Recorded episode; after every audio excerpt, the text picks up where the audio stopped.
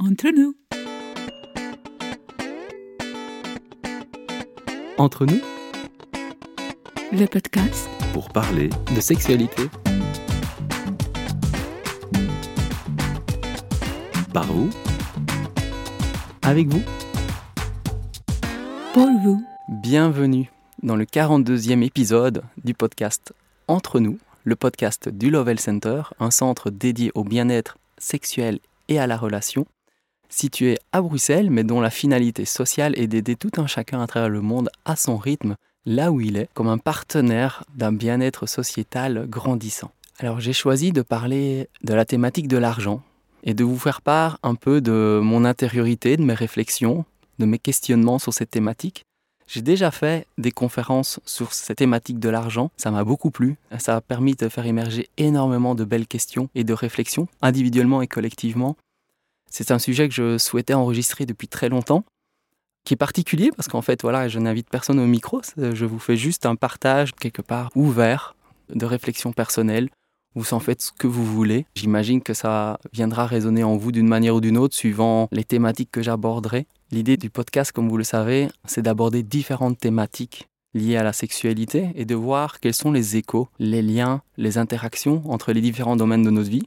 Ça peut être par exemple nutrition et sexualité. Cette fois-ci, ce sera argent et sexualité.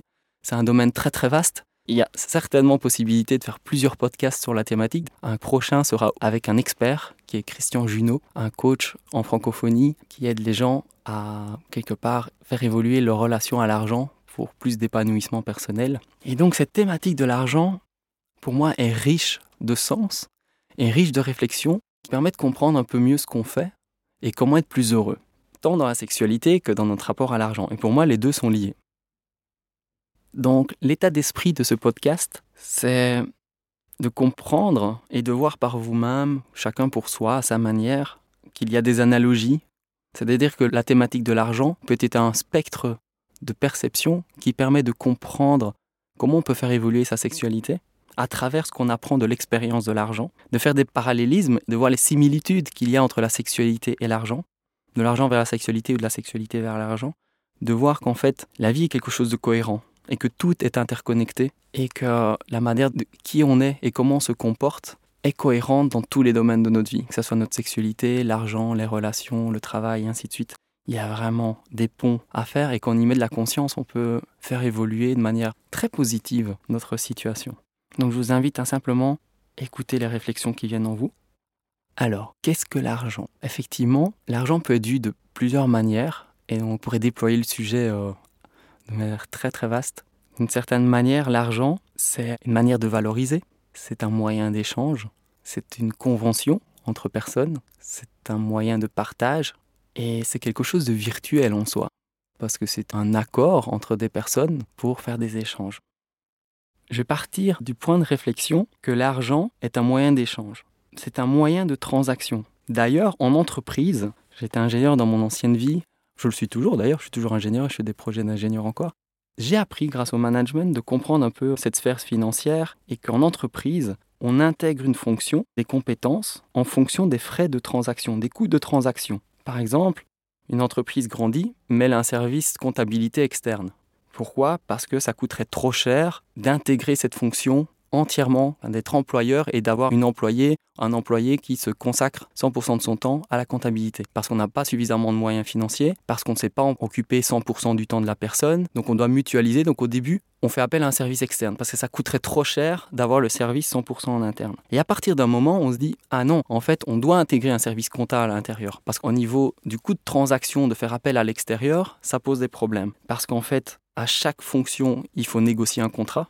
On n'est peut-être pas prioritaire, on n'est pas le patron de la personne, chacun est libre et indépendant. Il faut définir les termes, les délais. On ne peut pas communiquer de la même manière qu'entre un patron et un employé ou des collaborateurs qui travaillent tous les jours ensemble. Donc faire appel à un service extérieur, ça a des coûts. Et en fait, on l'intègre à l'intérieur de la société, par exemple un service qualité, un service communication, un service communication réseaux sociaux, parce qu'on veut réduire les coûts de transaction. L'argent est donc un moyen d'échange. Et d'autant plus que, quelque part, la sexualité parfois est aussi un moyen d'échange entre des personnes. On s'en rend pas toujours compte, mais dans certaines habitudes, parce que l'être humain est fait d'habitudes, c'est un animal très particulier, on en fait parfois un moyen de transaction. entre partenaires, comme un moyen d'échange, de pression, de monopole, d'exclusivité, de moyens de pression ou de récompense. Et donc ça vient parfois interférer, et donc on dénature quelque part la fonction de la sexualité pour en tirer profit. Et la thématique de l'argent est pour moi intimement liée aussi, parce que la sexualité est notre élan de vie, c'est une vitalité intense, généreuse, belle. La sexualité, elle est gratuite, le plaisir, il est gratuit. Ça dépend de personne, ça dépend que de nous, ça dépend de notre apprentissage. C'est délicieux, généreux, c'est du bien-être, c'est sain pour la santé, ça génère une énergie colossale. Évidemment, dans certaines dérives, difficultés d'expérience, on peut être quelque part en décalage par rapport à la nature réelle de la sexualité, parce qu'il y a eu des traumatismes, des difficultés, de la peine. Et donc effectivement, quand on est dans la peine, si on a une expérience difficile, ensuite on va associer de la peine physique ou psychologique la prochaine fois, on sera dans le contrôle ou l'hyper-vigilance. Et ensuite, on va être dans la fermeture et la crainte et donc dans la douleur. Et c'est vrai que ce cycle d'expérience, toute expérience vient connoter la suivante. Si l'expérience précédente est difficile, ça va générer cette non-confiance, alors que la sexualité part d'un élan spontané, généreux, une envie de communier, de se laisser aller, un lâcher-prise, une confiance, donc l'ouverture de la confiance et de l'acceptation. Et quand je questionne les gens sur ce qu'ils font dans leur vie, eh bien, on se rend compte que beaucoup de choses qu'on fait dans la vie est liée à l'argent. Le monde actuel, malheureusement, est centré sur l'argent. Je suis sexologue et coach de vie, et quand je demande aux gens pourquoi vous faites ça, mais encore, mais pourquoi, pourquoi, pourquoi, eh bien, on se rend compte qu'à la racine de la racine de la racine, il y a toujours la question de l'argent parce qu'on veut partir en vacances, parce qu'on va avoir les moyens financiers, parce qu'il faut payer la maison, parce qu'il faut payer des frais. Et on se rend compte que ce à quoi on consacre notre temps, notre énergie, notre intelligence, dans nos sociétés actuelles, pour la majorité des gens, c'est pour une nécessité liée à l'argent. Et c'est pas nécessairement pour le cœur, pour la joie que ça nous provoque, pour euh, quelque part une profonde satisfaction de ce qu'on fait, mais pour une raison financière. Et il est intéressant de se rendre compte à quel point on passe un temps incroyable à essayer de générer ou d'attirer de l'argent à soi par rapport au temps qu'on passe à vivre sa propre sexualité. C'est quand même une question que je trouve fondamentale, alors que la sexualité, en soi, elle est simple, gratuite, vécue seule ou à deux, c'est un partage.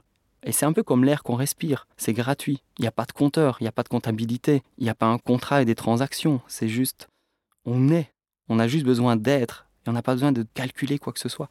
Et que parfois, l'argent est aussi un outil de contrôle, de pouvoir, d'influence, de fidélité, basé sur le manque, le profit, les intérêts, et à quel point peut-être tout ça est présent aussi dans votre sexualité? Est-ce que vous voyez par vous-même que potentiellement votre relation à l'argent, elle est visible dans votre relation à votre sexualité? Ou à l'inverse, la relation à votre sexualité est en lien et a des échos dans votre relation à l'argent. Ou peut-être il y a un décalage qui va créer un dynamique en disant mais tiens non, finalement dans tel domaine je me comporte de telle manière mais c'est moins plus ou moins présent dans l'autre domaine. Et qu'en fait ça peut créer une dynamique d'évolution, un delta qui va créer un mouvement d'épanouissement, en tout cas je l'espère, et que parfois on se comporte avec l'argent comme la sexualité, comme si c'était quelque chose de limité, quelque chose, une énergie vide qui était contrainte et que quelque part il fallait bien investir parce qu'en fait elle n'est pas infinie. Et que quelque part, si on changeait cet investissement et qu'on le faisait avec cœur, et si on crée les choses avec cœur, est-ce qu'on ne créerait pas plus d'enrichissement mutuel pour soi comme pour l'autre? Et donc j'ai eu des réflexions sur, mais quels sont les systèmes financiers dans lesquels on a évolué? Et le premier système financier était le troc. Historiquement, la société, la société, les cultures, les clans ont commencé à échanger et faire des transactions à travers le troc. Je vous mettrai un lien dans les bonus de la théorie de la relativité de la monnaie qui m'a inspiré sur ces échanges-là en tant que sexologue. Et on se rend compte que le premier échange qui est le troc, il est très pauvre, il génère très peu de valeur ajoutée, il génère très peu de richesse pour soi comme pour l'autre. Parce qu'imaginez, si je veux une voiture, j'en ai plus besoin, mais je voudrais l'échanger, je voudrais par exemple un chalet. Mais ça veut dire que je dois trouver à un moment donné, dans un espace accessible géographiquement, quelqu'un qui cherche exactement l'opposé de ce que j'ai à offrir c'est-à-dire une voiture qui a euh, les configurations nécessaires, le nombre de sièges, le nombre de portes, la puissance, est-ce qu'il y a une attache remorque, un toit ouvrant, est-ce que c'est une décapotable, une 5 portes, est-ce que ça correspond à nos désirs et vraiment ce qu'on veut, et est-ce que l'autre a à nous offrir ce dont on a besoin dans l'instant, et est-ce que les valeurs sont similaires. Donc on voit bien que le troc, c'est un moyen d'échange, mais qui se développe très très très lentement au niveau de la richesse, et donc ça permet d'évoluer très très très lentement. Et rendez-vous compte à quel point peut-être certaines relations affectives et sexuelles sont basées sur le troc. C'est-à-dire que des personnes inconsciemment se disent ben moi, je m'offre à la sexualité ou j'offre la sexualité à l'autre si j'obtiens ça, ça et ça. Parfois c'est explicite, parfois ça l'est pas, mais on troque. On dit je vais le partager à condition que j'ai reçu une sécurité, de l'attention, du bien-être, de l'écoute, du temps d'écoute, des cadeaux, de l'attention, ou bien des compliments, ou bien de la joie, ou bien des projets en commun. Donc c'est-à-dire qu'on va conditionner comme du troc en disant je vais m'offrir et je me permets d'offrir à condition que l'autre m'offre ceci.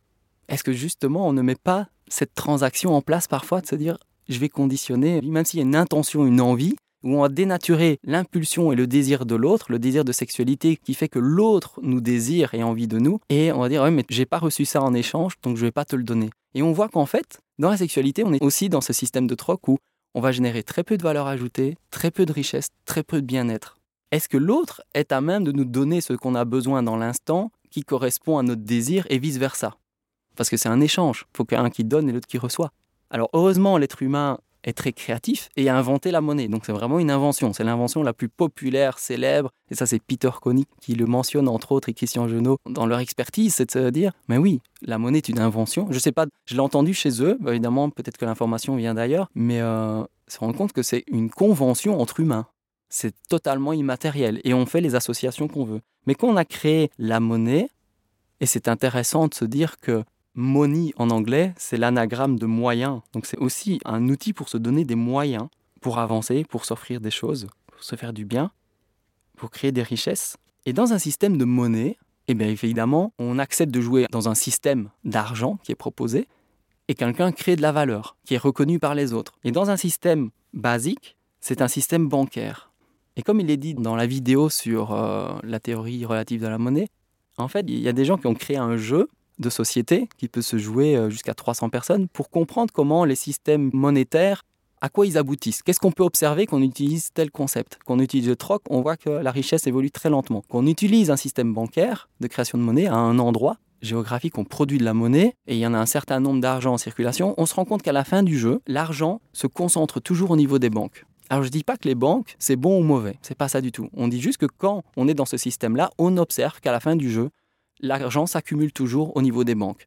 Il y a des pauvres, des très riches, et l'accumulation de richesse est toujours au niveau des banques. Sachez aussi que, a priori légalement, n'importe qui peut être une banque. Hein. On peut légalement se prêter de l'argent entre amis, avec ou sans intérêt. Ce sont des conventions et des accords entre personnes. En général, c'est tout à fait légal suivant la législation du pays. Donc, c'est ni bon ni mauvais, c'est juste que on observe des effets. Mais ça crée beaucoup de déséquilibre. Ça crée du monopole, du manque. On part d'un vide, d'une dette. En fait, ça crée un système de dette et de devoir. Alors si ça correspond à un élan de vie, ce n'est pas perçu comme une dette et un devoir. C'est parce qu'on contribue à quelque chose qui nous enthousiasme, ce qui est normal et qui crée du flux. Et pour créer du flux, il faut bien un delta. Comme euh, la météo, ben, il y a bien des pressions et sous-pressions qui font qu'il y a des mouvements de vent et que la météo est changeante en permanence parce qu'en fait, il y a bien des pressions, des pressions qui fait que ça crée un flux, comme le flux de humains à travers l'humanité. Ben, euh, il y a des flux humains entre tous les pays en permanence, toutes les régions du monde. Donc c'est tout à fait normal d'avoir des flux. Mais si c'est vu comme une dette et un devoir, ça part d'un vide. Et si en fait ce qu'on faisait partait d'un plein, de quelque chose de plein, d'une réjouissance, d'une joie, d'un consentement partagé, je vous renvoie peut-être au podcast sur le consentement. À quoi finalement on contribue pour soi et collectivement? Parce qu'en fait, quand on paye quelque chose, il y a aussi une satisfaction de valoriser quelque chose collectivement. Et si on se sent dans le devoir, même sexuellement, si on se sent dans le devoir, mais quelque part on se sent un peu esclave de quelque chose, ou bien on rentre dans une relation de pouvoir, où on donne son pouvoir aux autres, où on pense que le pouvoir nous domine, et si en fait on partait d'un désir, d'un vrai oui, d'un oui plein et pleinement présent? Parce que comme l'argent, la sexualité aussi a des effets collectivement ça a des effets personnels qui se voient directement au niveau du collectif. Quand on paye quelque chose, on valorise pour dire ah, j'aime ça, j'ai apprécié le service, j'en suis content, je contribue et je souhaite que ça se pérennise. Et je suis fier de pérenniser une activité et de contribuer à ça. Et j'en retiens des bénéfices. Si j'achète un pain ou quoi que ce soit, je suis content, ça nourrit un de mes besoins. Et ça a un effet collectif. On crée une société à travers les flux de valorisation. Autre observation, c'est qu'effectivement, à travers un système monétaire bancaire, ben, voilà, on, crée des manques, des pénuries et de la centralisation. Et quelque part, l'argent devient un pouvoir parce que presque un privilège d'une minorité sur base d'inégalité. Parce que l'argent, surtout l'argent, je pense qu'on appelle l'argent fiat, cet argent qui devient un peu virtuel, qui est plus basé par rapport à une valeur tangible comme l'or ou quoi que ce soit. Donc quelque part, n'importe qui fait tourner la planche à billets et quelque part euh, crée de la richesse à un moment donné. Donc si on crée de la richesse à un moment donné à tel endroit sur la planète, ben effectivement, ils ont un avantage sur les autres, que ce soit un pays, une institution ou un collectif ou bien que sais-je, cette personne a un delta d'avantage sur les autres et l'argent va lui revenir parce que c'est lui qui l'a généré, c'est une banque. Et donc, ça crée quelque part des inégalités. Pourquoi cette personne a le droit de créer de l'argent, lui, à cet endroit-là, à ce moment-là, et quand il veut, si c'est fait de cette manière-là? Et aujourd'hui, malheureusement, le système bancaire est fait comme ça, d'une certaine manière. Même si c'est fait sur base collective, démocratique ou quoi que ce soit, les effets sont là. Est-ce qu'on a la conscience de ça? Je n'en sais rien. Mais en tout cas, ce podcast, c'est aussi euh, se poser des questions, de se rendre compte que tout est interconnecté et qu'il y a des dysfonctionnements qui sont visibles à plusieurs niveaux de la société, plusieurs niveaux de conscience quelque part. Et si finalement, l'argent n'était plus le premier critère ou valeur sur laquelle on base nos choix de vie? Et si on apprenait pour ce que c'était, qu'on reconfigurait un peu ce qu'est l'argent. Un peu comme on changerait les associations qu'on a par rapport à la sexualité. Et si la sexualité n'était plus ce que vous en vivez aujourd'hui avec les associations que vous faites, mais que la sexualité serait liée à quelque chose de beaucoup plus libre, de léger, de positif, de réjouissant, de nourrissant, qui comble votre joie, votre cœur, votre bien-être, c'est assez intéressant, ça parlera peut-être à certaines personnes que quelque part, si on parle du chakra racine, si ça parle à certaines personnes, c'est le chakra du plancher pelvien le, le plus bas entre l'anus et le scrotum ou l'anus et la vulve par exemple, donc c'est vraiment à la base du périnée, c'est notre enracinement, c'est lié à nos moyens matériels, à nos désirs, à notre impulsion de mouvement, qui est parfois à un différent niveau de conscience. Parfois on en est très conscient, parfois pas. Mais c'est vraiment une danse de la vie. Et c'est aussi un aspect très dense parce qu'on matérialise, c'est lié au territoire, aux moyens financiers, à l'aisance, à notre sécurité. Mais si on monte dans les étages du corps humain, quelque part, et qu'on monte jusqu'au niveau du cœur, et dont l'expression du cœur, ce sont les mains, qu'est-ce qu'on fait quelque part de notre énergie? Faites-vous les choses avec cœur? Comment employez-vous consciemment vos mains? Mais si on, on décidait que quelque part, oui, il y a sur chakra racine cette sexualité qui nous drive, qui nous met en mouvement, qui nous demande plein de choses essentielles à l'être humain, besoins matériels de sécurité ou autre. Et si on ajoutait la dimension du cœur, c'est-à-dire que l'argent n'est plus que perçu pour la simplicité de l'argent, mais qu'on l'associait quelque part à une vision du cœur, à un besoin du cœur. C'est assez étonnant d'ailleurs que dans les étymologies de l'argent, on parle euh, de bourse pour les hommes, du scrotum, de la peau des testicules, donc quelque part, euh, d'où est générée euh, une certaine valeur ou importance. C'est marrant ces analogies de terminologie. Et donc, ben, on parle des bourses, des cordons de la bourse ou autre. On se rend compte que oui, le scrotum, ben, c'est aussi un site de production. Mais est-ce que c'est un processus continu de production? Ça me fait penser également euh, aux menstruations à l'aspect cyclique en fait de l'argent. Parfois on en a, parfois on n'en a pas. Parfois on est heureux parce qu'on a de l'argent, parfois on est triste parce qu'on n'en a plus. Un peu comme on peut être heureux ou triste quand on a ou non une vie sexuelle qui nous correspond en fonction de notre besoin, nos intensités, nos partenaires. Mais c'est fou comme on peut quelque part connoter la vie de manière positive ou négative si on a ou non de l'argent, si on a ou non de la sexualité. Alors que tout est cycle et que la production est variable ça serait intéressant si on avait euh, une autre terminologie que la bourse pour euh, connoter l'argent. Pourquoi pas le lier au cycle menstruel qui éveille à d'autres analogies et d'autres réalités de l'être humain et à la fois comme le sexe parfois est aussi une monnaie d'échange entre partenaires. On peut parler de prostitution ou quoi que ce soit, mais pourquoi on se prostitue parfois? Pour dénaturer quelque chose? Pas que c'est mal, je ne juge pas la prostitution, certaines personnes le font avec cœur, amour, parce que c'est un choix qui les nourrit, qui leur fait du bien, qui résonne avec leur personnalité, leur qualité, leur talent et leur envie de contribuer pour eux et la société. Et il y a des gens qui travaillent aussi, euh, les travailleurs du sexe, aussi pour des personnes en situation de handicap. Donc il y a mille raisons qui justifient et qui valorisent la sexualité quelque part monnayée. Et aussi, ça nous révèle à nous-mêmes, à notre société, où on en est dans notre société. Parce que parfois, c'est vrai qu'il y a aussi toute une autre facette de la prostitution qui est beaucoup moins réjouissante, que je ne juge pas parce qu'en fait, c'est le résultat de beaucoup d'autres facteurs. Donc c'est juste la face visible de quelque chose. Si on changeait les paramètres de base, les conséquences de la prostitution ou de l'état de la prostitution dans certains domaines seraient inexistants. C'est parce qu'on part du manque, de la difficulté. Il n'y a pas d'éducation sexuelle ou très peu, et donc en fait on parle de difficulté aussi à accéder à cette richesse sexuelle qui est omniprésente, qui est libre, qui est abondante, qui est généreuse, et on en fait, de par la culture et notre éducation, quelque chose de difficile d'accès qui est en manque pour beaucoup de personnes, en frustration pour beaucoup de personnes, abondante pour certains et complètement inexistante pour d'autres il y a des inégalités colossales et tout ça résulte d'énormément de facteurs liés à notre culture actuelle. Je la juge pas, mais est-ce que le sexe parfois pour certaines personnes n'est pas une monnaie d'échange? Parfois on reste avec une personne pour le confort matériel, mais ça serait tellement beau de aussi oser le dire, d'être vulnérable et authentique et de dire, tu sais, dans, les années passent dans notre couple, mais je me rends compte qu'en fait, il y a des éléments où je suis plus nourri, mais aussi je valorise le fait que j'ai une sécurité financière grâce à toi, qu'on soit homme ou femme, et que ça fait partie aussi de l'équilibre du couple et des besoins que j'ai et je reste peut-être plus aujourd'hui dans ce cycle de la vie par rapport à cette sécurité financière. Et ça a de la valeur, ça a de l'importance, et c'est une gratitude qu'on a envers l'autre. Mais oser dire parfois, voilà, je suis plus avec toi pour l'argent aujourd'hui qu'avant je l'étais pour l'émotion, pour la gratitude, pour le désir, parce que j'avais de l'admiration, parce que j'aimais ton énergie, parce qu'on rigolait, parce qu'on voyageait, parce qu'on avait... Voilà, et je veux dire, ben, on voit juste un delta, et se dire, tiens, ça éveille en moi des désirs de faire réémerger, soit des choses du passé, soit des nouvelles choses, telles qu'on est aujourd'hui. Mais oser dire à l'autre parfois, tiens, comment je me comporte vis-à-vis de toi et dans ma sexualité ou dans ma relation affective et sexuelle en lien avec l'argent et d'être vrai avec l'autre? Où ça m'inquiète, où je suis en insécurité, où ça me plaît, où en fait c'est un pilier fondamental ou pas? Et parfois c'est quand l'argent est très présent ou inexistant dans le couple qu'en fait on voit apparaître les vraies raisons et les sensibilités de chacun et les peurs. Donc simplement ce podcast est une suite de questionnements et te dire est-ce que la sexualité parfois n'est pas un outil de chantage, de punition, ou bien on choisit de dénaturer la sexualité qui est au départ simple, gratuite, plaisante, un partage et une co-création, mais aussi quelque chose de non inné, c'est-à-dire que ça s'apprend, ça s'apprend. C'est un parcours qui évolue toute la vie et chaque personne aura une évolution par rapport à sa sexualité et à l'argent qui va évoluer et elle n'est pas statique elle n'est pas figée et elle n'est pas la même pour tout le monde. Et l'accepter qu'en fait, la sexualité, c'est aussi quelque chose qui se découvre. Et son ou sa partenaire va aussi avoir cette évolution personnelle. Comment on s'accompagne en fait? Et si le sexe était libre de tout ça Si euh, ça partait d'une envie, d'un désir, d'être au monde et de créer, d'être acteur et d'engendrer quelque chose. On dit bien faire l'amour, on crée quelque chose. En anglais, même, le terme l'éjaculat, on dit que c'est le semen, la semence. Donc qu'est-ce qu'on sème? Et c'est marrant, on revient au thème de l'amour. Qu'est-ce qu'on sème? Qu'est-ce qu'on met comme graine dans notre terreau fertile pour faire émerger quelque chose?